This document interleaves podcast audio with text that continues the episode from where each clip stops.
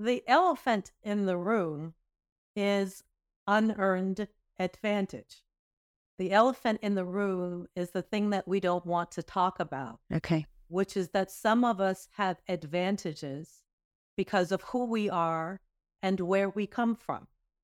Chris likes to say it means you're not starting on first base, you're starting on third. Yeah. So yeah.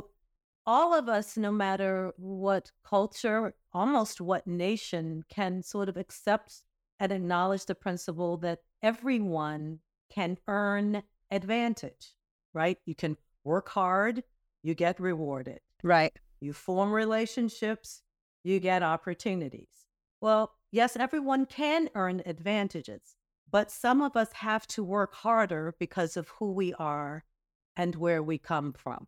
And it's because of that unconscious bias, really, the thing that, that you and Chris have been talking about already, that way that we're naturally wired to feel safer and to feel more comfortable with people like us. That is the uh, sort of unchanging fact for most of us, just like it is an unchanging fact that some of us have some advantages more than others. And so our effort is to name that, to name advantage and unearned advantage, and then to try to help people work with that idea, yeah. the discomfort that you've just mentioned. Yeah. And then third, the thing that excites us the most is to find each other so that we can grow more advantage for all. Hi, my name is Nadia Nagamootoo, business psychologist, coach, speaker, and founder of Avenir Consulting, which creates organizational growth and success via inclusion and diversity. We've been discussing the benefits that diversity brings to companies' bottom line performance for decades with more and more evidence. But there are so many questions organisations still have about how to achieve it. How do you create a culture where people feel valued for their uniqueness and the qualities they bring? I believe it's crucial to the future success and sustainability of every organisation that they find the answer to this question to make sure that each employee is not only supported but also appreciated. With this podcast, I aim to get some of the key challenges to creating inclusive workplaces out in the open and start uncovering the solutions to embracing a culture that cares for everyone. I'm going to be having conversations with some of the most inspiring people in different countries and across industries who are pushing the boundaries on inclusion and diversity in the workplace, from topics such as parenting in the workplace, ethnicity, age, gender, mental health, and all things inclusion. I want to create a movement to change society through sharing life experiences and creating more empathy and connection. Why care? I believe that once we have organisations and societies that accept and value everyone for who they are, we become healthier, happier, and better in our roles both inside and outside work. Hello, and welcome to episode 34 of Why Care. My name is Nadia Nagamootoo, and I am your host. So I have two for one when it comes to brilliant minds in this conversation, speaking to Gloria Johnson Cusack and Chris Altizer. Gloria is a speaker, lecturer at Columbia University, and a consultant providing strategic counsel to leadership teams and boards globally regarding governance, change leadership, and diversity, equity, and inclusion. She's also served as a lobbyist for the charitable sector, been a board chair of National United Cerebral Palsy, and was a special assistant to the President in the White House Office of National Service. Chris has over 30 years in global human resources and currently coaches and consults in leadership and team performance with executives and boards. He's also a registered yoga teacher and practicing fifth degree black belt martial artist. You can see how their diverse backgrounds and perspectives of the world has come together beautifully to write their book, Growing the Elephant Increasing Earned Advantage for All. In this episode, we discuss the often unhelpful use of the word privilege in DEI work and why Gloria and Chris have reframed this language to earned and unearned advantage. We talk about what is needed for systemic change when it comes to inclusion and belonging, and how contemplative practices can support the discomfort experienced by people with unearned advantages. We also unpack the value of a growth advantage mindset. This is such a rich and powerful conversation.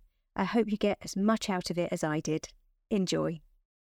I am absolutely thrilled that you, Chris, and you, Gloria, are joining me for Why Care. This is an incredible honour. Um, we both have the same publisher, And so I actually knew about your book before it hit the public domain because I was told about it by the wonderful Alison Jones. And I was very much waiting. I then put it in my Amazon wish list until I could get hold of a copy. And then I was delighted to see you on Jennifer Brown's Will to Change. And I've thoroughly enjoyed reading your book. And so I'd love to welcome you. Thank you very much for joining me, Chris and Gloria. It's our pleasure. Thank you. Thank you. Honor. so, initially, just to give everyone a sense of your background, individually, and also how you both came to write this book, Growing the Elephant Increasing Earned Advantage for All. So, my background is as a leader and follower, literally in every sector business, policy, advocacy, higher education, the nonprofit sector. And it was in higher education while I was working at Florida International University, which is the fourth largest public university in the United States, serving more Hispanics than any university in the United States that I had the pleasure of meeting Chris. We were both uh, working on the policy committee to try to advance diversity, equity, and inclusion at that university. And it was a very quick friendship and sort of mutual admiration society that emanated from that. Chris had already conceptualized the book. I was coming at the subject from, I would say, a decidedly sort of systems perspective, especially as a person who was a lobbyist for foundations and nonprofits.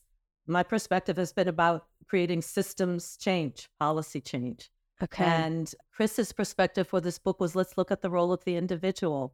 And it was a magical opportunity to sort of dig deep into how we can strengthen the competencies and the mindsets of the people who are advocating for change and the people in power uh, who can help effectuate change at scale. Wow. And I love that story of how two perspectives came together and you thought, actually, this is gold. Let's write a book. Wonderful.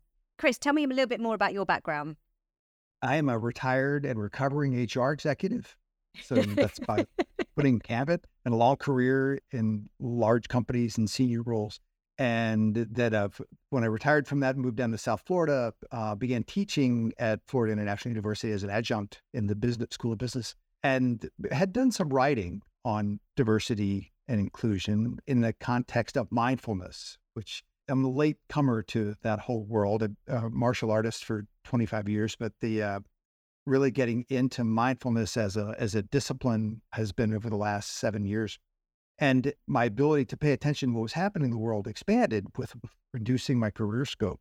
Like so many people who have all the unearned advantages that I do, I really began to associate, well, uh, how am I fitting into all this activity in the world and paying attention to injustice, inequity, and what do I have, what do I think about it? And that caused me to decide, well, what do I have to say about it?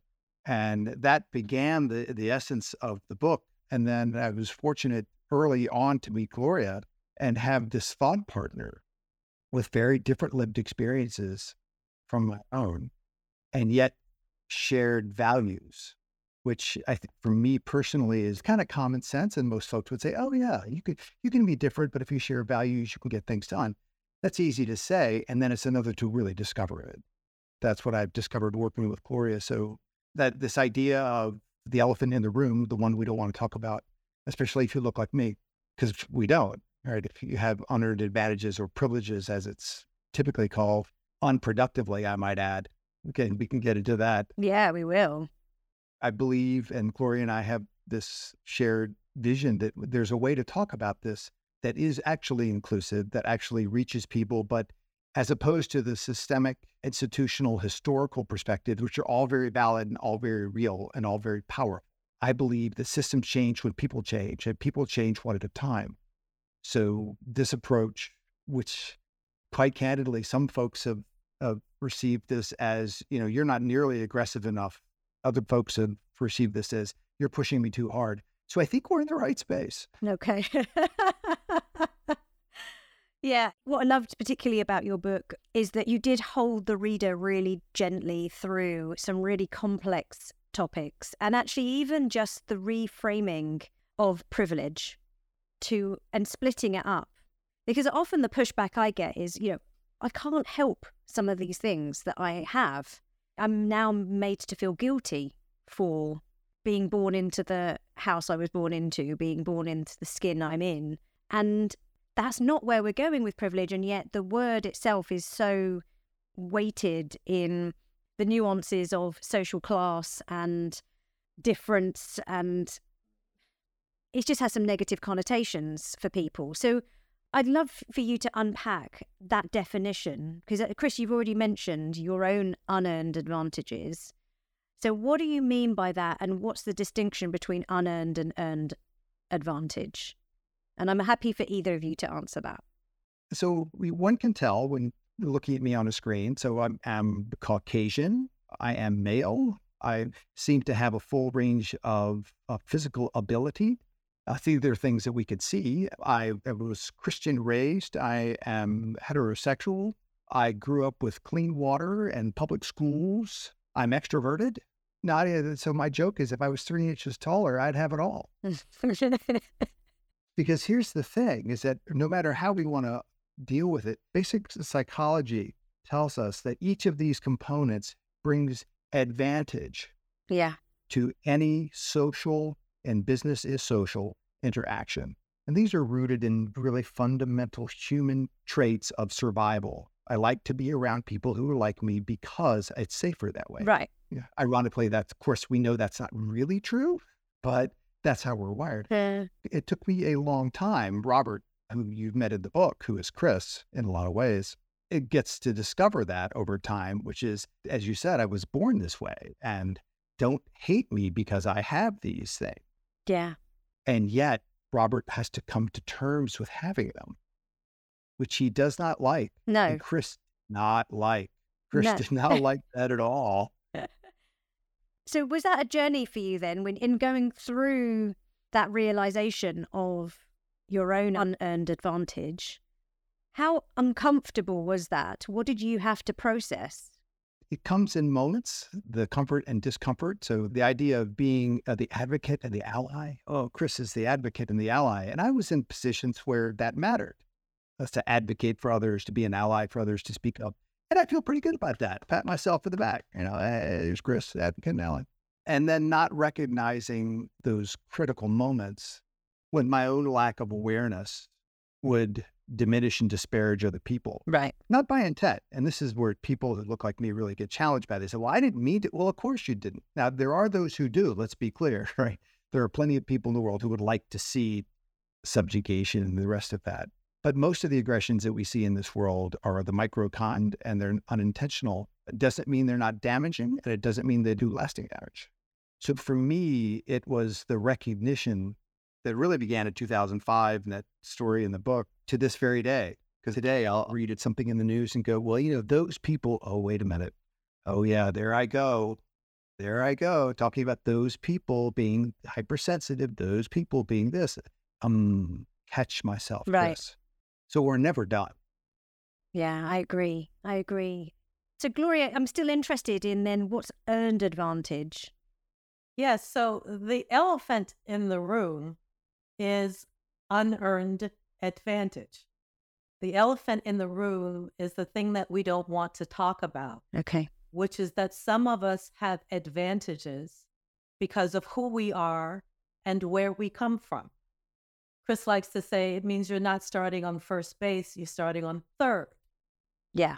So, all of us, no matter what culture, almost what nation, can sort of accept and acknowledge the principle that everyone can earn advantage, right? You can work hard, you get rewarded. Right. You form relationships, you get opportunities.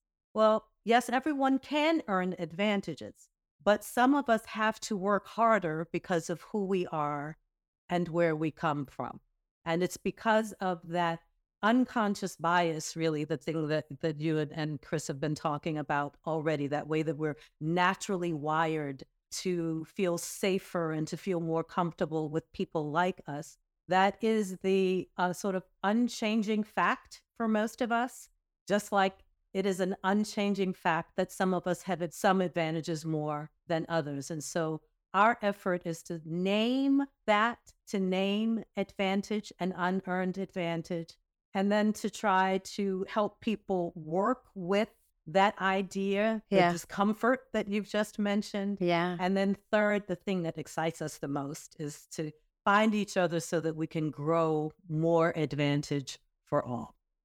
And we're going to definitely come on to that growing the the advantage for all. I'd really, really keep Can I just go back to what you said about we can all earn advantage, but we're starting at different positions. So it's easier for some people to earn advantage than it is others, right? And in your book, there is a really helpful visual that looks at that relationship between unearned and earned advantage. So essentially, the more unearned advantage you have, the more likely it is that you're going to achieve that earned advantage. And for me, that visual nailed it in terms of busting the myth of meritocracy and seeing that distinction between the have and have nots, the inequity in the system. So, how do we help leaders sit with the discomfort that that brings, that acknowledgement that I have all of this unearned advantage, and that potentially now it means that I might not have fully earned, as I see it, the position, my successes in life. So I'm happy to sort of jump in and say that what you're talking about is being able to recognize that it's our thing. Yes. And what we try to encourage readers to do is to use the, the different tools and suggestions and approaches to set their intentions differently once they have done the personal work, the reflective part of just sort of understanding the experiences of other individuals and their lived experiences. So for me, I didn't need to have that lovely graphic that's in the book to appreciate the sort of concept about unearned advantage and how it leads to more earned advantage. I show up as a woman of color, part African American, part uh, indigenous Native American. It's the Haliwa Saponi tribe. I grew up with completely different lived experiences from those that are described by Chris, literally by virtue of how I woke up and the world that I came into. And so it's not a new notion to me that, well, it's not the same for everyone, that it's not a given that if you work hard, you get rewarded. My mom, who is Native American and grew up in a very poor, rural, segregated United States in 1936, she certainly worked hard 15 hours a day in tobacco fields and was never able to have be a part of the cash economy because it was literally illegal for her to be able to take some of the actions that most people would when they were being exploited by greedy white farmers. And if her dad spoke up, there was fear of her finding him hanging from a tree, lynched. And that was commonplace. So, no illusions about what unearned advantage is or the issue about forming relationships. Well, the schools that she went to, one mm-hmm. room shacks in 1946, were taught by teachers who themselves had not graduated from high school, using books with pages torn out that were literally thrown in the trash by white students up the road. So, what kinds of relationships could she have created where she would be given more opportunities when the people there who were you know, given authority to lead and help guide them were not resourced themselves. So it is that lived experience that then sort of causes me to come into this conversation, certainly from a different place that than Chris or Robert does. And yet we find each other because of these shared values that we have, because my life experience has also been that with the assets of that community and that family, we were able to move to a different place. And so that's one of the the values that animates, I think, both of us, that we want to use the advantages that we've been able to earn. Chris wants to use the advantages that that he that, that were unearned to try to bring more people along and, and help them see themselves no matter where they are, to sort of meet them where they are, not shame or blame, but say, we think there's a better way. And by not using that privilege word, which just takes up a whole bunch of oxygen out of the room and causes us to waste a whole lot of time bringing people back to the conversation, we think this new framing allows us to just get faster to the what now. Yeah. Just add to that bit, Nadia, you took the sense from the book. Our belief is that people are their own better teachers. So the DEI space has been full of lectures and data and stories that should compel belief and action that haven't. We wonder why the needle hasn't moved. The really driving force behind this is that we have to allow folks to be their own better teachers. And the way to do that is to give them better questions rather than better arguments and better case studies and more reasons. We have to have better questions and then the opportunity in the space to contemplate those and then the grace candidly for people to make mistakes yeah yes of course because that's one of the things that we see in the media now is that if anyone you make the smallest mistake in this space and you are cancelled you're put on leave yes in the most recent example right literally put on leave from your job where you've been trying to be inclusive and create inclusive opportunities. Yeah. It's a headline here in the United States. Yeah. Yes, yesterday. it's constantly here as well. And it does put people off. And of course, it enhances the discomfort.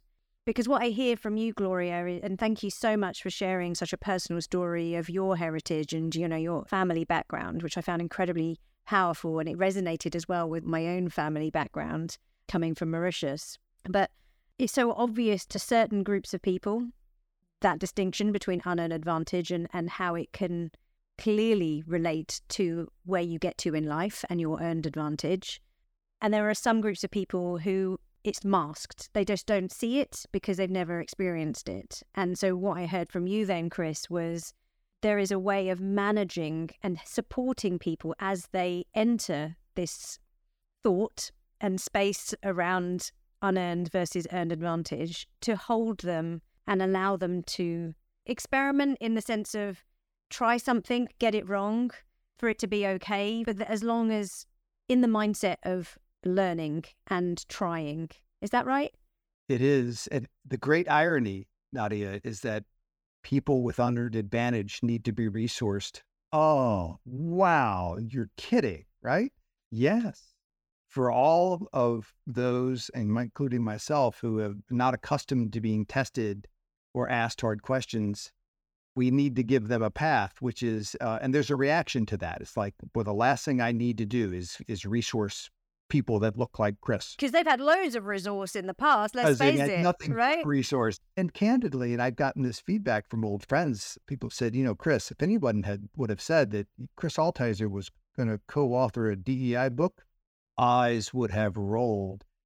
And it's not that I was some kind of raging racist or anything like that but just the my own background doesn't lend itself yes to being aware to recognizing and it wasn't really until the practice of my own mindfulness practice and training in meditation that helped me work with so that's how I've grown to this point. So I don't look at folks with, you know, Dudley in our book as a high school educated white guy supervisor who's like, you know what? I'm not buying any of this stuff. And I can't look at Dudley and go, you know, uh, shame on you. No, we have to meet Dudley where he mm-hmm. is. Yeah. If we hope for him to take a step beyond where he is. Yes. Because the idea of, as, as Gloria says, the, the blame and shame game not only has it worked, it's resulting in laws that are being passed here in the United States around what you can and can't talk about in school and at work. And that's alarming, but it's also an opportunity. Yes. And I think we would add that we also have to meet the Robert, the white guy who's in power, who also has not spent the time asking the tough questions. If we want to achieve change, systemic change at scale that is transformative, we've got to meet that person there too. So, one of the centering questions, Chris said, you know, we try to get people to ask better questions and let them be their own best teachers and give them tools to work through those issues, both privately and if they choose in a group, is to ask might my lived experiences be different for others unlike me. Yeah. Because so many of us who mean to be good people, who are not rascals with nefarious intentions, as are some, right? Enter this conversation, enter problem solving, innovation, you know, challenges around inclusive environments, work environments, communities, and all from the vantage point of, well, you know, I'm a good person and I, I believe in the golden rule. And so I'm trying to make that true for everyone else without doing a little bit more of the reflection about, well, might those lived experiences you have be different for others and therefore some of the assumptions that you make and then some of the solutions that you come up with be off center yeah right so there are all, all all kinds of opportunities that we try to offer in this book to help people do the reflective work and I really want to emphasize this. When you're a psychologist, you've worked in improving human capital and performance and innovation, what, more than 20 years. Yes. So I know I'm preaching to the converted. This is more to the people, you know, listening. The work that the three of us are doing is meant to allow people to have the room to do the personal work in a really straightforward and simplistic way. And then they can decide how they want to show up, whatever the seats they sit. Yeah. I'm interested then, just connecting what you've just said to the practice of mindfulness. And Chris has brought in mindfulness already, but because you've mentioned mindfulness practice throughout your whole book, offering exercises, and you keep continuously go back to it, you know, at the end of each section. How does mindfulness practice support your reader? I'm going to offer a refinement and substitute the word contemplative for mindfulness here. Okay. Because in the contemplative practices world, there's all kinds of dimensions of mindfulness being one of those, which is your present moment awareness without judgment. And then the practices, so you're right, there's an underpinning of that where for each of the exercise, we encourage people to take a seat, to take a breath. You know, the very first exercise, very first thing Robert has to do is take a breath, right? Exactly. Because we know the, the physiological, psychological benefit of that as a practice. That's probably more from my yoga teaching experience than mindfulness, but but the contemplative approach, including present moment awareness, which is an underpinning to the different exercises, because what I think is really true is folks will recognize and then they will retreat, or they will recognize and they will uh, reject. So when it comes to recognizing unearned advantage, it's overwhelming what's the examples in the world of disparity and injustice. And so the reactions to very complicated issues become tweets and bumper stickers. So that's because we don't want to be present with what's uncomfortable. So the underpinning of mindfulness in this broader array of contemplative approaches is how can folks be comfortable with what is true? And I think what I hope you found from the book is so valuable uh, in this partnership with Gloria is that this book is not just for people who look like me, which is what the value of the co-authorship and the co-thought leadership of this is whoever you are, wherever you're from, whether you have a lot of unearned advantage or very little, there's a contemplative opportunity and perhaps a mindfulness practice that may come along with it to help you be with what's uncomfortable because it is. And that's really the, the mindfulness piece is that these things are true. You may not like them. You don't like them because you're being penalized for it or you're being rewarded for it. But to be present with it which is really the mindfulness point, being present with what's true in the moment with less reaction so that you can deal with it. Someone asked me early on, they said, well, this whole mindfulness thing is that you're just going to sit in the face of injustice and do nothing. Uh, no. No. yeah. yeah. Yeah. No, no that's quite. definitely not what I'm saying. Terribly not at all. So the idea of being comfortable with what's real is not the same thing as accepting it. No that's brought me very nicely, thank you, Chris, onto the concept in your book around headwinds and tailwinds. Because only just last week I was facilitating a workshop and we got to the point where essentially I'd landed the point around the myth of meritocracy. I'd landed the point around unearned advantage and, and earned advantage. And I said, I turned to them all and said, Well, is that fair? And they sort of looked at me and said, fairly collectively, well, no, but it's just the way it is, right? And it took me a moment just to kind of think, and these were fairly, they were sort of like emerging leaders. And I thought, my goodness, so such a young group of people just happily accepting It's not fair. I agree with you, but It's just the way it is. What can we do? So, this concept of headwinds and tailwinds was really helpful for me. And maybe you can just explain to the listeners what you mean. Headwinds that were going against opposition, the kind of opposition that you've talked about. And there's sort of tailwinds that can sort of push us further in the direction that we want to go.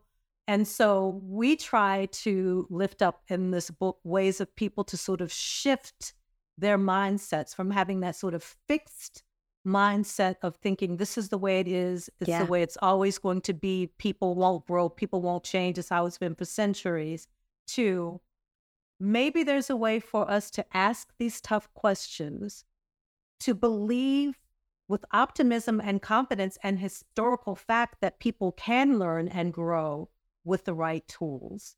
And then with that mindset, go further and say, if we have better managed diverse workforces and teams that are doing things, we will have more optimal outcomes. Make the business case because it's hard to argue that. And ironically, many of, of the business leaders globally are leapfrogging to this realization even faster than some of us in civil society or the philanthropic sector or the nonprofit sector because they have a, a profit motive. Right. They have demographics, customer bases, and workforces that are causing them to deal with these headwinds and tailwinds that we try to describe. So, is it that you mean through that growth advantage mindset, which you talk about in the book, that you can create tailwinds, you can create the ability for everyone to advance, and those people who have had headwinds holding them back?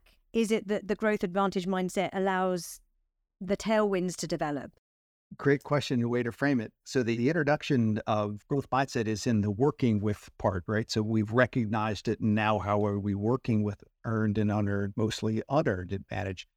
And growth mindset, which goes back to Carol Dweck's. Love Carol Dweck's work. Yeah, hopefully everybody's listening to this knows that. If you don't, go listen. But the idea here is uh, it really gets back to Gloria's point around outcomes, right? What are the outcomes that we're talking about? Because the important thing to recognize with headwinds and tailwinds is they are forces of nature. So are we going to get rid of them? No, because it really goes back to the whole notion of unearned advantages. I can't change some of these things. The fact that I am a, a white male with all blah, blah, blah, the rest of that, these are tailwinds that I have. Now, here's the thing, and I find this really important to mention for the Dudleys and many other people in the world.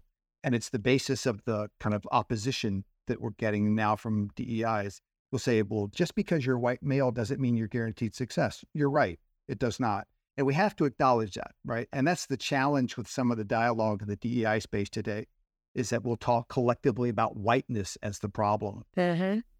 That's a very big collective term and it, it it's not working, right? It may rally a point of view, but it's not working. So right. whenever we're overly descriptive, which is kind of the nature, then we'll get the pushback that we get. Yeah. So recognizing that just because you have a tailwind doesn't mean you will get there faster. But again, you have greater opportunity okay. Right, to get there faster.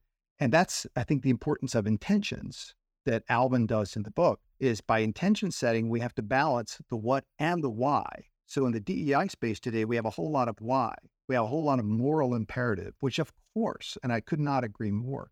But if we try to make that case to business leaders, that to say in your workplace training program, you're going to change the societal construct of discrimination, it, it's not going to work. It hasn't worked. We've been at it for 20 years. And not only is it not work, but it's working against us.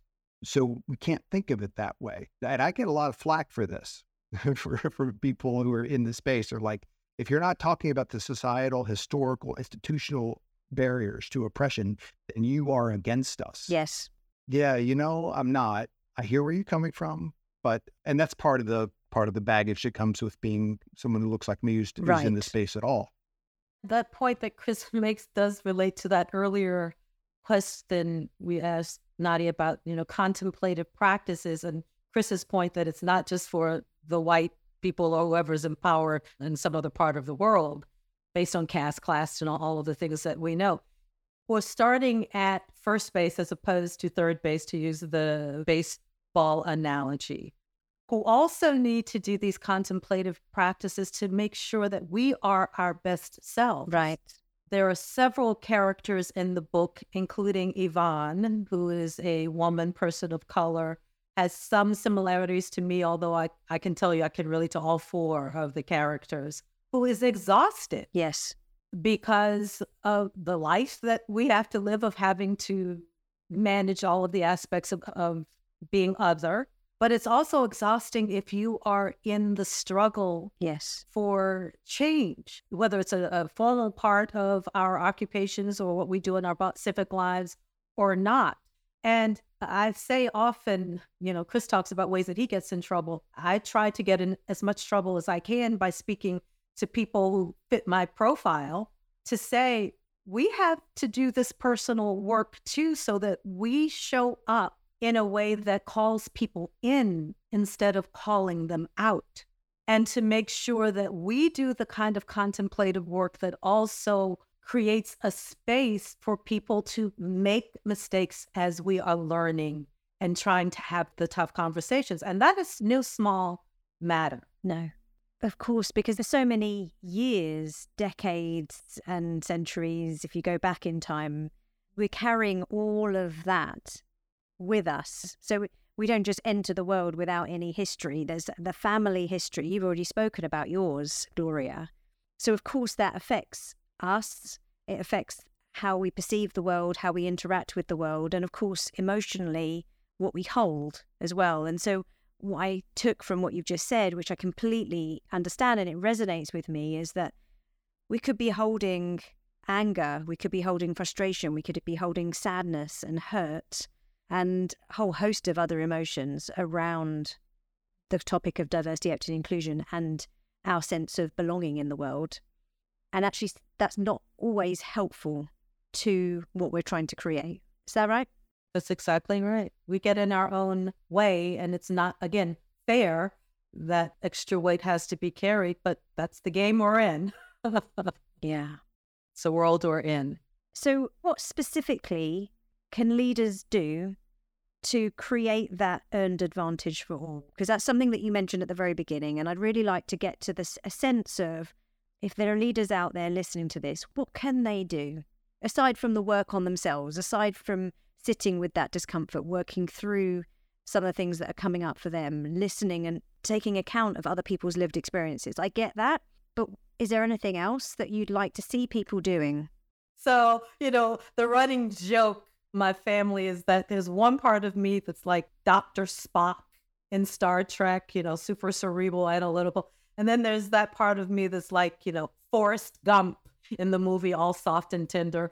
So I kind of feel like we've been talking about, I've been Forrest Gump so far. Now I'm going to be Dr. Spock, which is to do the, have the conversation about what we propose in this book. What we call it dimensions of power. Uh-huh. And it's really an analytic framework that leaders can use, we have found to be extremely useful to specifically call out the different ways that, that power can be shifted and shared Okay. in order for us to have more diversity, equity, inclusion, belonging. And the shorthand point of it is actually uh, that's the inverted pyramid that we see in the book uh, about dimensions of power.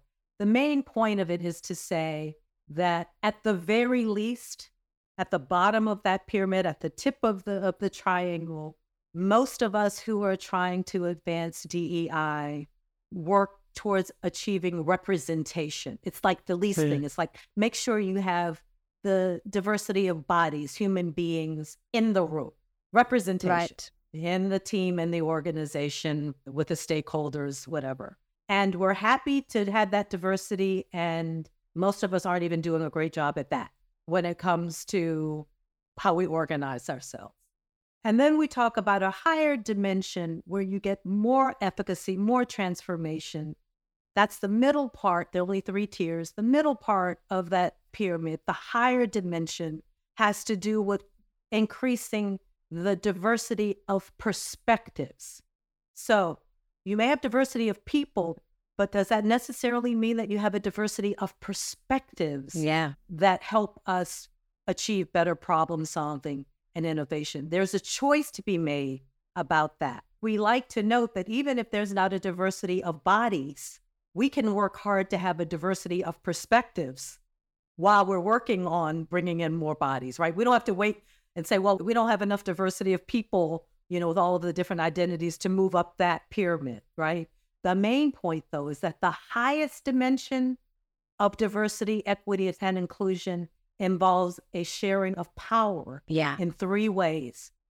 It's is our messaging articulating our intention for there to be more inclusion and all of those other things, diversity of in the perspectives of decision making. Is our messaging saying that? Because most of us in organizations, especially complex organizations, take our cue about what matters based on what gets articulated.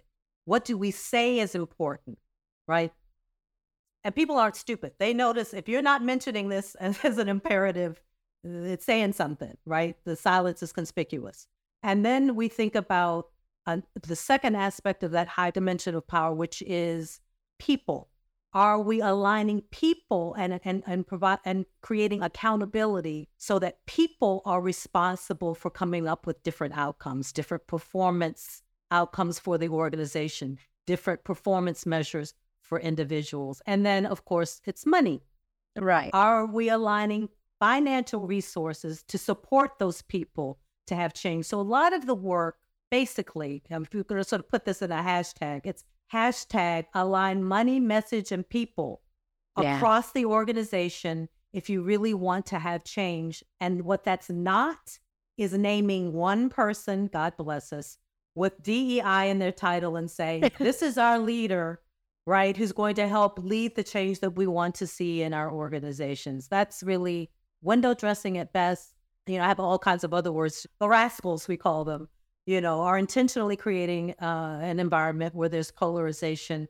And at best, many of them would be happy for there just to be the window dressing where, you know, we've got representation or we've got one person named who's going to be doing it. And then they can, you know, claim victory and say there's no more time or, or energy to be resourced to it. So leaders, we hope are going to be thinking about that and seeing themselves in this framework and saying, if I'm just working on getting a diversity of people, the representation, I'm probably not moving towards real transformation. Yeah, yeah.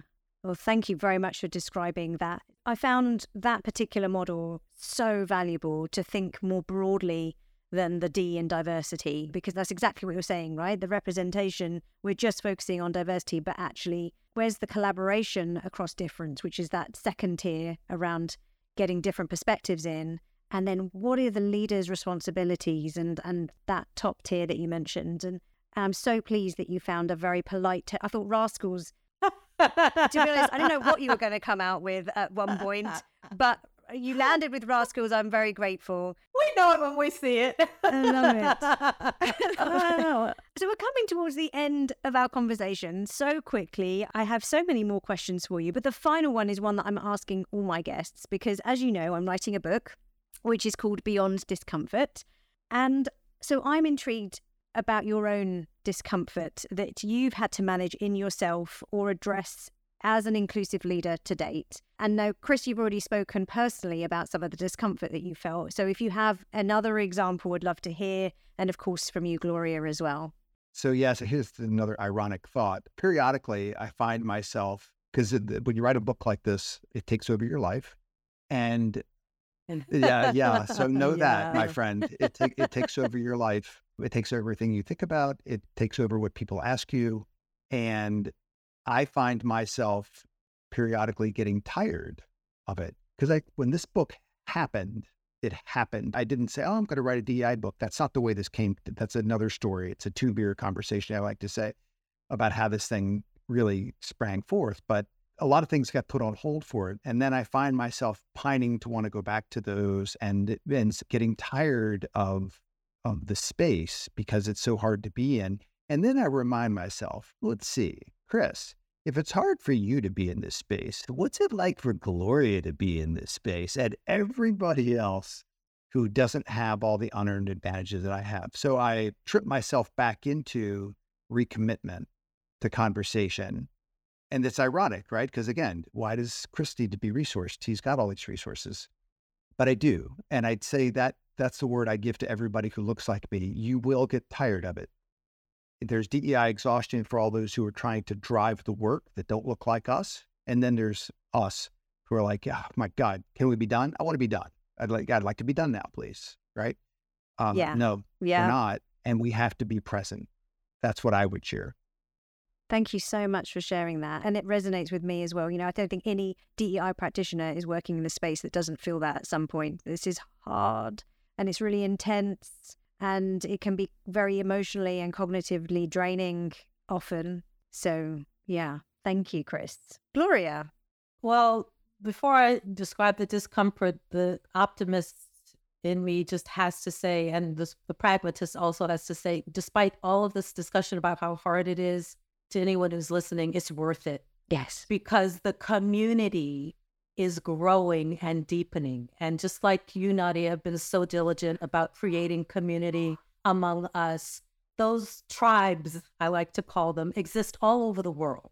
And it's joyful. It is. That's so true. And even though it takes over your life, Nadia, in the writing of your book, it took over ours. It is a growth experience that is like on steroids, and your life is forever changed. Really, it's it's it's just wonderful work to do. Nothing will be wasted, and so uh, that's encouragement there.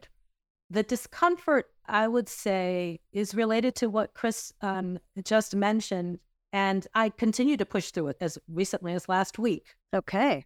the discomfort comes with having to bear witness on a regular basis because I know it's what works.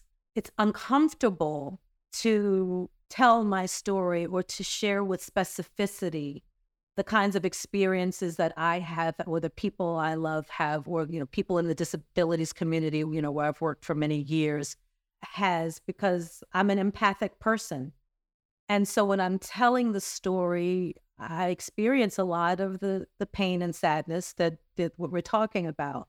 And I do it because, as Chris said earlier, it works. When I'm in a room, usually speaking truth to power with very influential people, I am not giving them statistics and trends analysis and quantitative data. They've got it. And it's a case of willful ignorance if that open source information has not compelled them to move. So that's not my audience. What I know though is that I have to push with that discomfort because I know that my I voice has power. No one can debate me when I share my experience. Yes. And I do it in a spirit of love, not Mm. condemnation. And so it's discomfort and it's worth it. And every time when I'm done, I pull to myself and I meditate and I pray. And I thank my higher, higher power for giving me the privilege to offer that. And then I get lifted all over again. And then we keep going. And I, I think that is what my wish would be for all of us that we come up with our own formula for dealing with the discomfort. And the hunch that Chris and I have is that a lot of that has to do with contemplation. This is so beautiful what both of you have shared. Thank you so much for joining me, for sharing more of the insights that are in your book. It's a fabulous book. If anyone's listening and hasn't got a copy, I highly encourage you to do so. Just for those people who want to get hold of you on socials, where are the best places? We're both on LinkedIn under our names. The Growing the Elephant has its own page. Growing the Elephant is on LinkedIn. and We're on Facebook. That's the main way you do it. So growingtheelephant.com and you can get to the book website that's got all of the other links that uh, Chris just mentioned. And Nadia, I don't want us to leave without the congratulating you on the amazing endeavor, a fourth season, all that stuff. I mean, it, it brings us joy just knowing that you're in the world doing what you do. So Yes. Thank you. somebody make sure you record that. Yeah. Yeah. Thank you so much. Well, listen, it's been just a delight to have you on the show to speak to you about all of the things within your book. Everything that uh, we've spoken about is going to be on the show notes page. If you go to avenirconsultingservices.com under podcasts, you'll find all of that, including the full transcript. Thank you both so much. And maybe there'll be a, a second episode. That we still need to cover so much more. So how about you join me another time? It would be a delight. Absolutely. Thank you. Thank you so much. be well. That concludes episode 34 of Why Care. I loved the different personal stories that Chris and Gloria offered throughout. For Chris, it was about how he navigated the discomfort of realizing his unearned advantages. And for Gloria, it was about how her family heritage meant she had to work that much harder to earn advantage. It perfectly illustrated their analogy of headwinds and tailwinds. Do let Gloria, Chris, and I know what you thought of today's show. You can find me on LinkedIn, Insta, and Twitter with the handle at Nadia Nagamootoo. As always, I really appreciate your support of this podcast through leaving a review on whatever platform you're listening and spreading the word by sharing it with your friends and family. Huge thanks to Maro at Kenji Productions for editing this podcast and Glory Olibori for supporting with the show notes and getting it out there on social media.